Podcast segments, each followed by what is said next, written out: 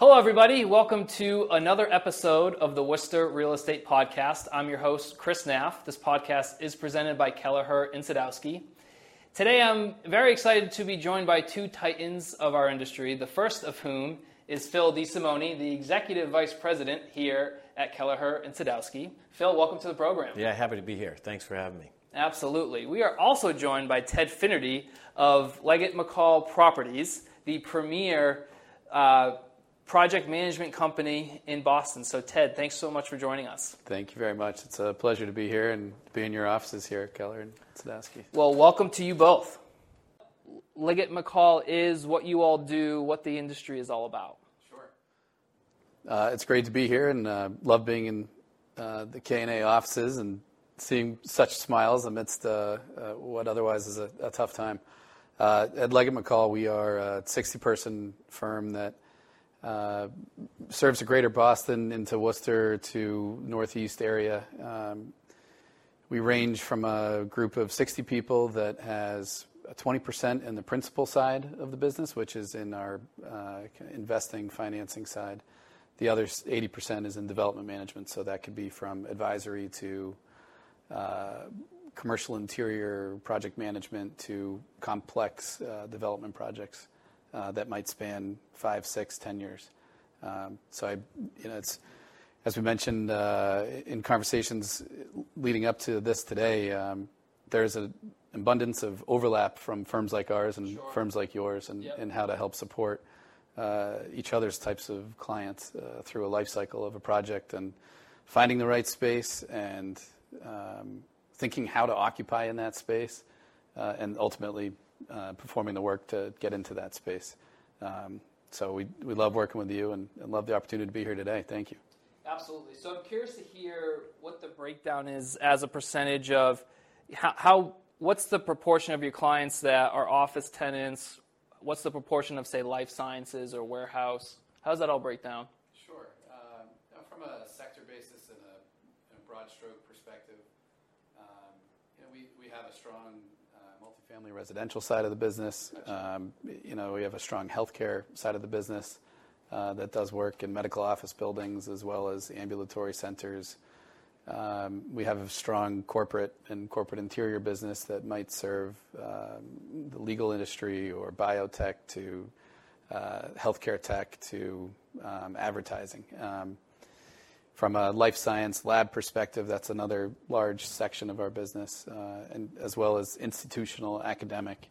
Um, so, you know, from a, segments perspective, um, you know, we really continue to spread the gamut, whether it's on a purely advisory perspective and, a higher level, as well as uh, development and complex and you know large scale long term project, to uh, fast pace.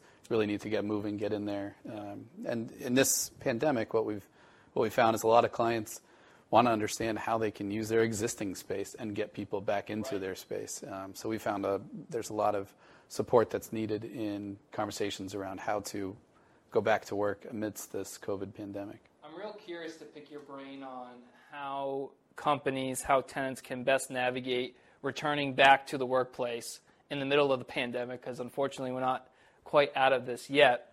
Before we get to that, Phil, I, I know you and Ted go back quite a ways throughout a, a variety of capacities, but I'd be interested to hear in your career as a broker, what's been your approach to project management? How can you best use folks like Ted and his team for your clients, to help your clients? First of all, um, thanks for having us today, and I'm super happy to be at Keller Sadowsky. Uh, as you know, I joined just a few weeks ago, and uh, it's been a tremendous experience already. And we're, we're Andrew Sherman and I are really happy to be here. Um, yeah, we, yeah, thank you. And so uh, I've known Ted for several years. When I was at my previous firm, we worked together, and then uh, he went and worked for uh, Leggat McCall Properties. And the having a project manager is like having a right hand man all the time, Yeah. right right next to you. So um, I can't stress enough to my clients that they should have a project manager in early and to help understand and help shape the vision of what they want for space, what they want for an environment, where they want to be. Um, all those things, you know, the, a project manager really helps them understand. Everywhere from the sort of visioning session to the move in, and you know, and there's a lot that goes into that. So, you know, some of our clients will have a project manager join sort of halfway in. Sometimes that's maybe a little bit too late because what they've helped us do is, again, help define the objectives, help understand what the schedule would be, help understand what the budget is, and so oftentimes help understand, you know, what the base building is, what the landlord's delivering to them. You know, where does their uh, work stop and the, and the tenants start, right? Oftentimes, as you know, there's a uh, tenant improvement allowance. And so what does that mean? You know, Yep. what do you what what can fit into that tenant improvement allowance and the amount of money that's above above that that the tenant pays for, you know, how does that all work? So um, we had a lunch and learn here today, and Ted had a great slide, which um, he should probably describe. Um, and I, I really like it because when they get in early, it reduces the time of the project and reduces the cost significantly. So, so we uh, we enjoy working with project managers and and worked with Ted in the past. So. So when when you're discussing with clients the potential value Ted and his team can bring to the table, how, how do you go about pitching that, and what's what's sort of been the best way to convince clients that there is a huge potential for them Yeah. to, to take his team on? Yeah, I guess we, we, we try not to convince them, but try to uh, help them understand where all the pitfalls are Yep. and, and all the issues around a, a potential move, a, re- a relocation. What does that in, really involve, and who at their company is going to be spearheading that? Right. And who, what is the team that they have? Oftentimes, they, they may have a team that has done this 20 times. Most of the time, someone's doing it that has never done it before, Yep. right? But they're assigned to it. And so, so you look at all the facets of a relocation from, again, the vision to, to the move in and help them understand those things that they need to start thinking about now. And that, that resonates, and they start to say, okay, I, I'm not sure I have those capabilities, and they understand what the risks associated with those are. So uh, we want to talk about how we use them. And, Yep. and oftentimes it's not the whole process, it could be part of the process, which I think can, Ted can, can talk about. But um, so it's a matter of helping them understand what the risk and reward is. You mentioned pitfalls. I'd be curious to hear from both of you, given your breadth of experience. In, in the course of a project, are there common curveballs that you know that the, the, the client might not be thinking through? Are there surprise, surprising hmm. cost drivers that Yeah. folks should probably think of uh, before they get involved in these Yeah. in-depth projects? So, he, he, so because Ted has so much experience, he can give you a million of those. um, but I think the probably the main two or three, one is over designing space. okay. right? So over designing space and w- without the budget to pay for it is probably one. Schedule is probably another one, where you know oftentimes uh, clients will you know start thinking about their relocation not in enough time. So you have to understand what that means to schedule, and and then the third one is probably just the you know the construction piece. The, things always happen in a construction project. I don't care how much you know due diligence you do. I'm not and and what kind of construction drawings you have. Things are going to happen, and so and some of those can be pretty costly. So those are sort of the generally the, the three, but I'm sure Ted has some you know war stories that he can share with us. So, uh, way of thinking about it to be slightly confusing, even for a, uh, maybe Sure, 10 seconds, yeah. is in, in our world, you're often thinking about the known unknowns and the unknown unknowns. Right.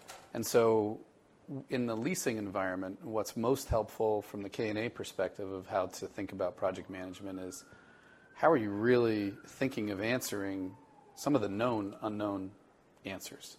And how are you preparing the client to be available or adjustable, or a different way of describing that is contingency, whether it's schedule and time or whether it's construction dollars and, uh, you know, hard cash, um, so that you can still be prepared for those unknown unknowns that will inevitably pop up on any schedule of a, of a project.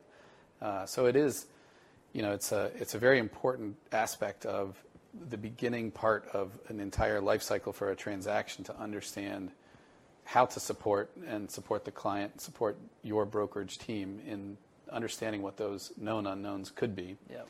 And your brokerage team will come to the table, and Phil will come to the table, and he knows a lot of them. He's been around a lot of them. You- Sure. You ultimately know a lot of them. And when you sit and think together as a team of what this particular client might have, then just the nature of that collaboration allows for the two of us or the three of us to come up with a few more. Yeah. Uh, and those few more, as you look at the specifics of a, a lease um, work letter or the specifics of a negotiation across a couple of buildings, those those additional uh, pieces of information ultimately help drive real dollars and real uh, assistance to the Right. lease process.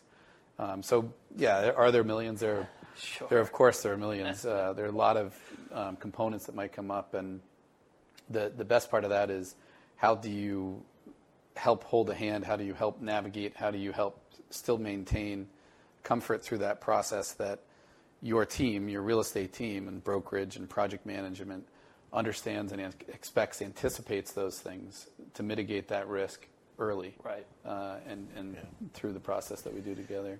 And you know what I've found is that it's also specific to particular buildings, right? So each, Sure. you know, we could say that generally these are the things, but um, until you select a building or buildings, you can't define some of those risks, right? It could be uh, because the building is older. It could Yeah. be the way the space is was before the landlord's going to deliver it. It could be the contractor that they typically use. It could be, you know, whatever it is. It could be the town, and the town has a long permitting process. Yep. Another one may. may- Yep. So it, it depends on the properties, and so together um, it makes a good team to help understand sort of what the market conditions are of this area that they're focused on, and then the particular nuances of a building and, and, and the process as well.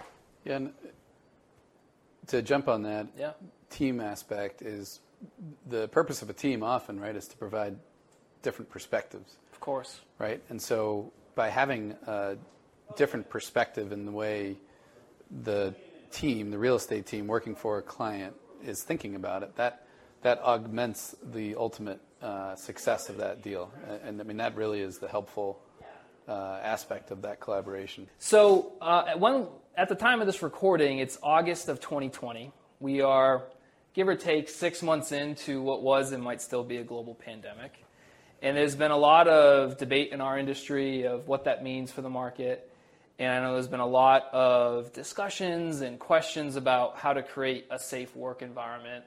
So, Ted, I'd be interested to hear what you and the team are talking about in how to best provide a how to best provide recommendations and service to your clients and how to create a safe working environment. Thanks. So the most important thing is to, you know, first, everybody wants to follow your CDC, your local municipality uh, guidelines. Um, the next component of that would be from um, a type of work, a type of office, um, whether it's for your staff or whether it's for your business. Uh, what's the impact of working from home that many people are versus working in an office environment? People are losing whether it's collaboration time together Yeah. or it's you know, introduction or uh, working with uh, you know new uh, new people or business partners. If what we're finding, if clients can successfully work from home, they are choosing to continue to work from home.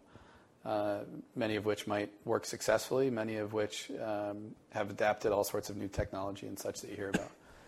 The, you know, the, what will be the, the leader, obviously, a vaccine would, would be a game changer for, for many course, and how yeah. they're thinking about it. But there, there are certain uh, applications, uh, one such as a Buoy Health Back to Work app that um, you know helps from a classification and a symptom checking and um, you know algorithmic perspective of can I get a pass to go to work today and in that scenario, uh, employer might have an office that can seat 60, and maybe based on a guideline, they can have 15 people in that office on that day. Well, even if I'm completely healthy, it might tell me, nope, you stay home today. Interesting. Uh, Okay.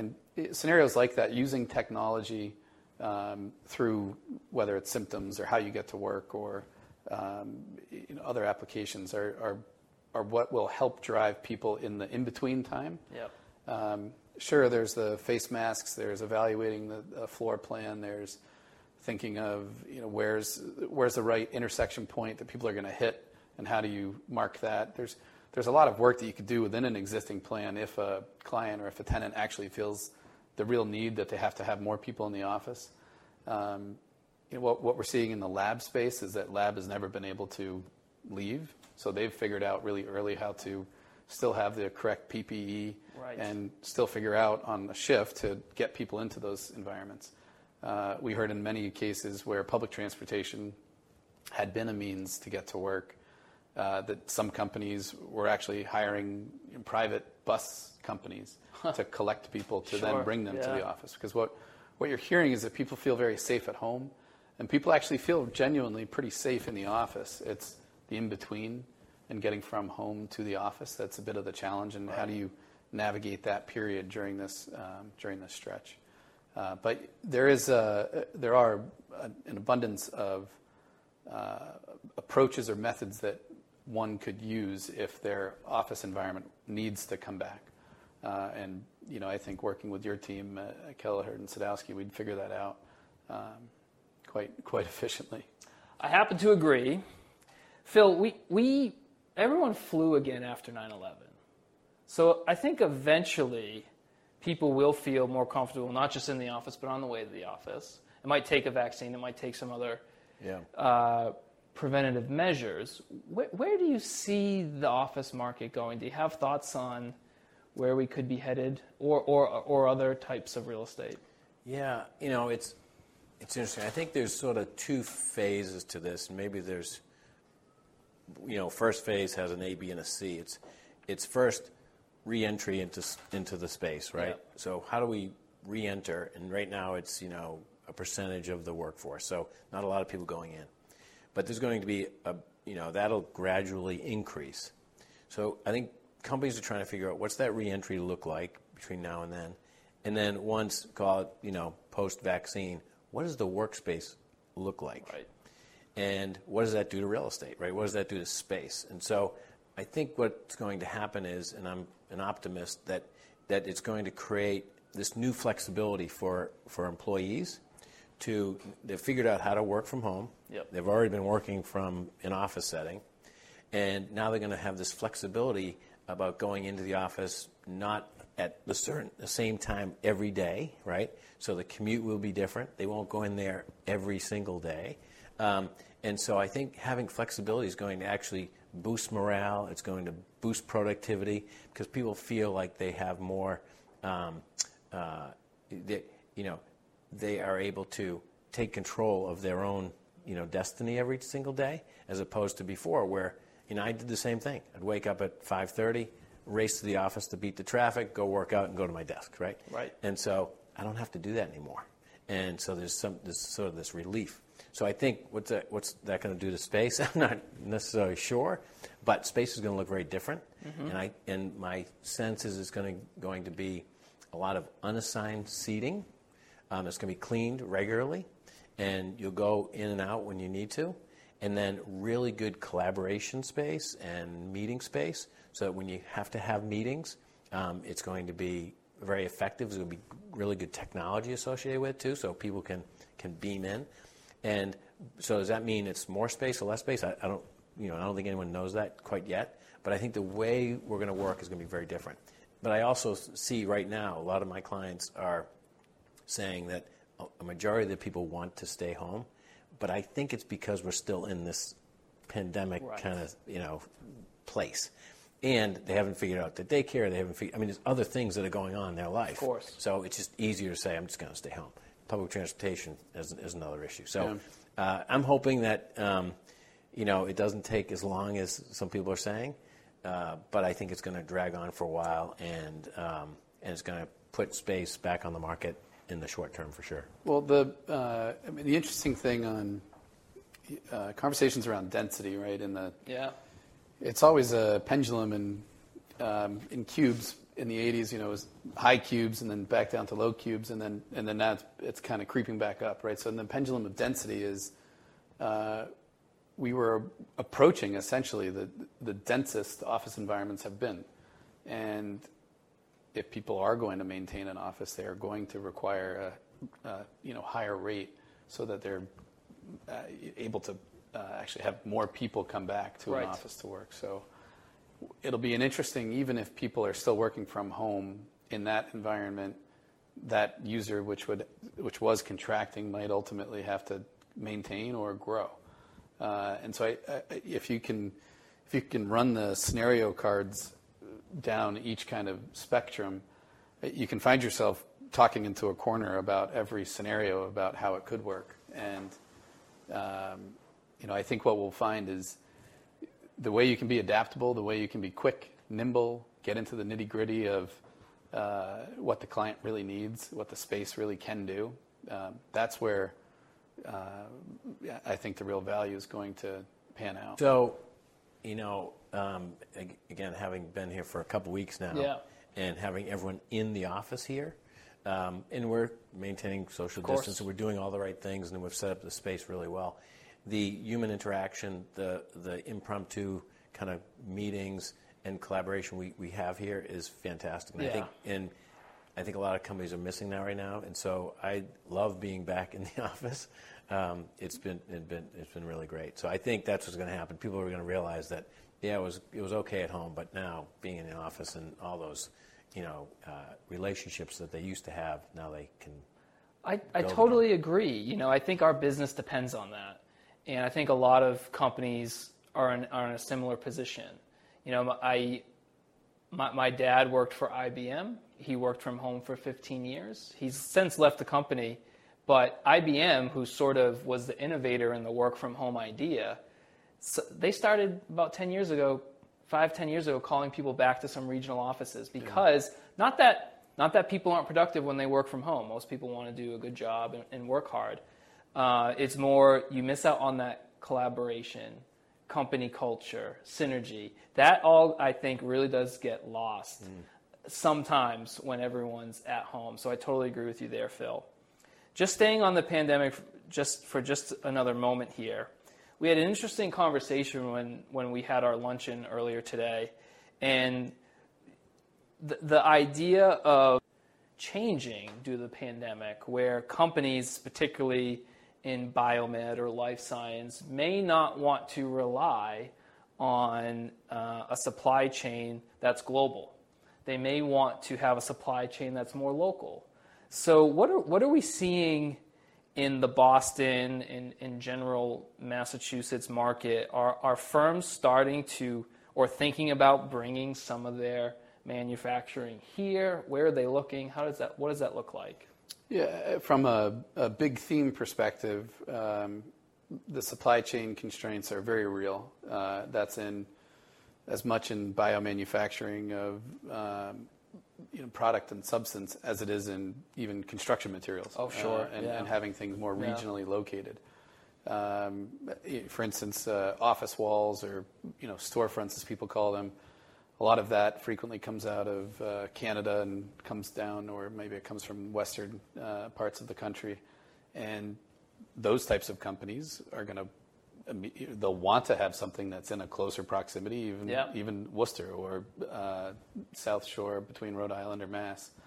Um, the concept of um, warehouse space, as you can read in the paper at any day, uh, what Amazon or any of the other big box, uh, you know, stores are trying to change or adapt to.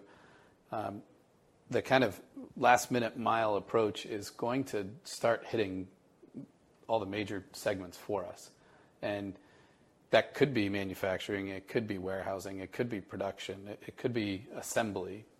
Um, if you think of construction, if the pandemic or if the virus is going to linger in the market for a, a period of time longer than we think, the concept of having more prefabricated components come to a project site will become more real to have Right. it um, continue with its work.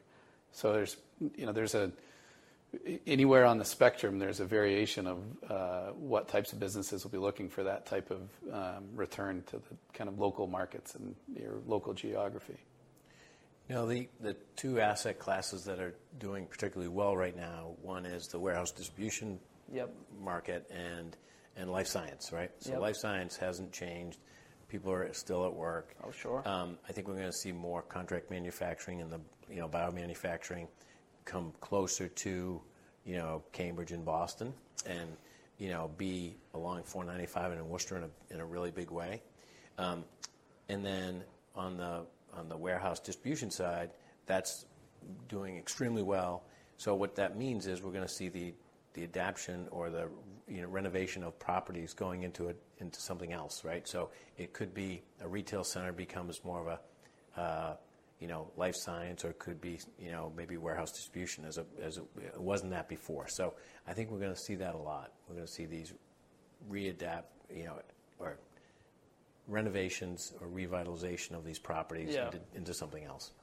Yeah, because I mean, the utilities exist, right? And uh, obviously, if you're going to add more manufacturing, I'm sure a, a power or utility of that sort might might need to increase. But in, in an adaptation scenario, um, you know, there's there's a frequent conversion concept of the you know malls that are the C malls or the B malls that have gone belly up in other parts of the country that Yeah. get converted. Yeah. Um, so We've using, seen it here. Yeah, Yeah. using using that as the the model or as an example, right? That it- take that into a smaller scale at different times, and that will be a continued theme, I think, over the next set of years. Um, Certainly very interesting times. Gentlemen, I'd like to thank you for your time today.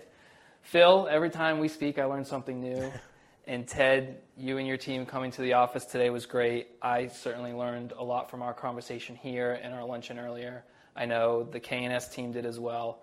So I'd like to thank you both for your time today. Chris, Yeah, thank we you really- so much. really appreciate fun. it. Absolutely. Appreciate it. Thank you. So that concludes yet another episode of the Worcester Real Estate Podcast. This podcast is presented by Kelleher and Sadowsky, the premier brokerage, commercial brokerage firm in all of central Massachusetts.